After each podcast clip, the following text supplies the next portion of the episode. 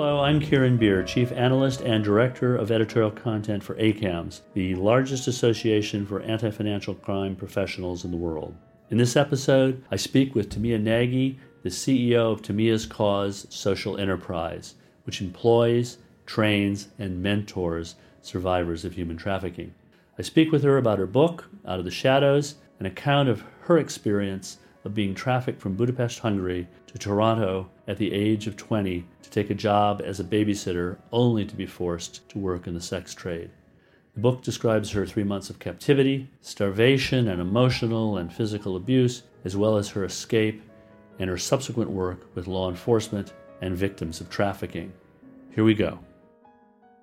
You've just written a book, Out of the Shadows. Tell me why did you write the book and what did you hope to accomplish with it? I wrote it actually about four years ago, and I wasn't sure if anybody would actually care about this. So it sat on my shelf for a long time. And eventually, I realized that I can do 10 speaking engagements a day, but it's still not going to be as strong of an awareness as my book would do on its own while I'm sleeping. So my goal is to raise awareness. I think having this book out will help the general public to have a really good idea on how human trafficking happens. So the book opens actually with you in your life now being called in by the police to talk to a survivor of trafficking, but then it quickly goes into your story, which is being in Hungary and befriending someone and falling in with people who say you're going to get a babysitting job in Toronto.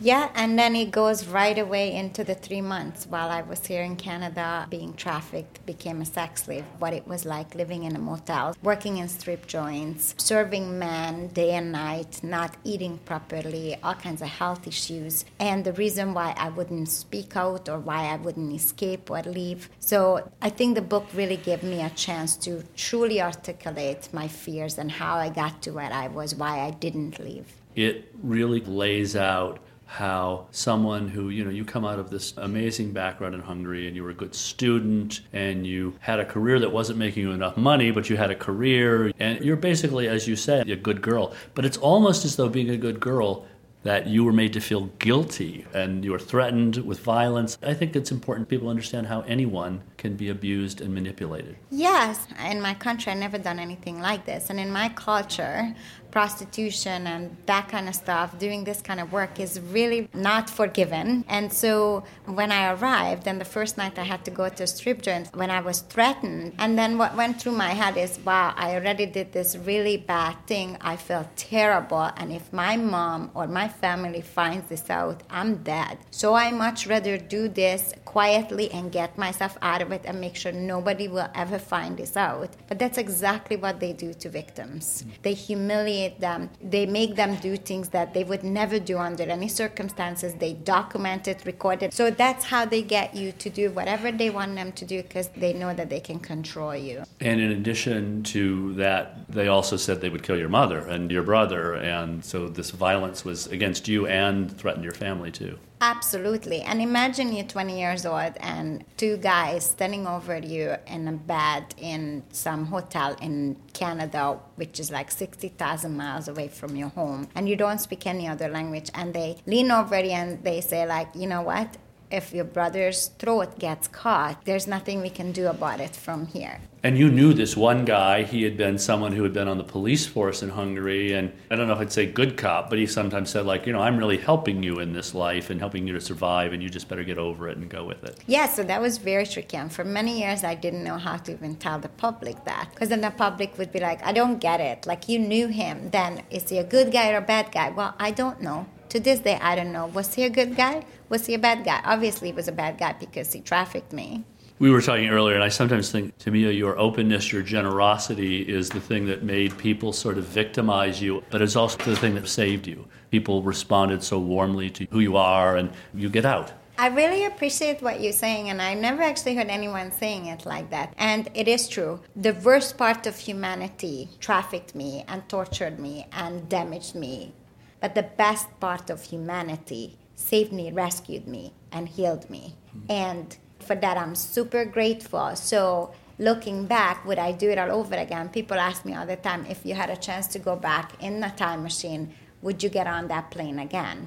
And as crazy as it sounds, 100% I would. Because yes, I met the evil, but I also met the most beautiful people on the planet. And just for that, I would do it all over again. People start to reach out to you and help you. Some Hungarian Canadians, people who primarily lived here but who spoke Hungarian and who were kind. I mean, I started to cry just to thank God of it. Someone's being kind at last. I think this leads to you got out, kind of escaped, you're hiding and then you have contact with someone who is a police translator who's Hungarian, and he puts you into the world where you get a mission to work with the police to help victims of trafficking. So I bumped into this gentleman who was a translator on the largest exploitation investigation in Canada at the time, and they just so happened to looking into my trafficking ring and I found out from him that that's what they do. And I asked him if there's any chance that he can help me to connect with the police officer who was leading the case. And he's the one who literally brought me to the station, and he's the one who helped me and translated for the first time for the police. What I didn't know at the time, and I only found this out just a year ago as we were writing the book from my police officer, that he already interviewed almost 300 victims or girls at the time, and no one came forward. And here I am, two years later. He didn't give up. I walked right into the police station and gave a full statement about the very guy that he's been trying to put in jail. The sad thing is, that guy didn't get in jail, right? Yeah. But the publicity, even that campaign, resulted in some changes in Canada in the laws and the regulations so that it's at least sometimes a little bit easier to put someone in jail now than it was at the time. Exactly what happened. So when we went to court in 2004, there was no human trafficking laws in Canada. So when we went to court, we only charged my guy with sexual assaults, three counts, even though he had my passport and he had 135 passports in his hotel and club. There was no way to charge him with human trafficking or money laundering or anything one year after my court ended and I was called imaginary and crazy and mentally ill by court officials, a year later, human trafficking laws were implemented. So if my court just happened a year later, I wouldn't be a crazy person who needs to get on medication. I would be deemed as a victim of human trafficking. You did have a little bit of a breakdown after this because it was so devastating. Complete meltdown. It's all that you'd been through and for it to end, seemingly end like that. But you know what? It didn't end like that because no. You you continue to help victims. You actually were instrumental in a labor trafficking case that involved 18 Hungarian men who were starved and desperately abused who were being pressed into construction in Niagara. Correct. So I got a call from RCMP who saw me speaking on human trafficking, and they were really struggling with the victims coming forward, giving statements, and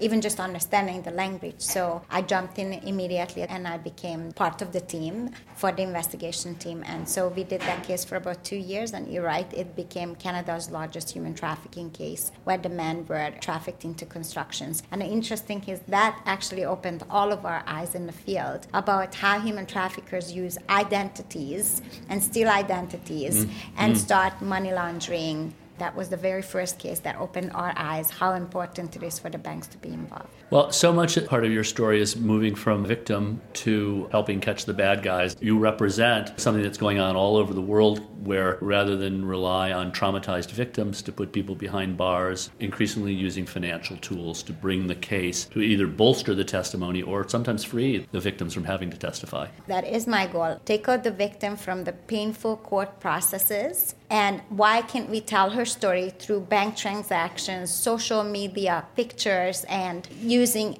artificial intelligence? We can totally do that. We have the technology. And ACAMS' help and the awareness that you guys are raising, that's exactly the goal that we can probably achieve within the next five years one of the reasons that your talk is so inspiring to people here is because we've both said it, I think, at various times in this group. Some of the work they do is boring, kind of transactional work of watching, but the effect can be to free people. Absolutely. People in the industry think that they just click, click, click, but they don't realize, or maybe now they're slowly realizing that to click can actually save somebody's life directly. It is a cliched question, but to end with, are you optimistic? What needs to be done and what do you feel good about? When everybody knows what human trafficking is and when everybody is closely watching, that's when we're actually going to start seeing a decrease in the stats. So I am very hopeful. My middle name is Unicorn, but I don't care. You know, if you don't have hope, you don't wake up like that every morning, then what's the point? Timea Nagy, author of Out of the Shadows and CEO of Timea's Cause. What a pleasure. Thank you for taking this time. Pleasure is all mine. Thank you. Thanks for listening to my interview with Timea Nagy. If you want to make sure that you don't miss future podcasts, then subscribe either on Spotify or Apple Podcast because financial crime matters to me and to you. See you next time.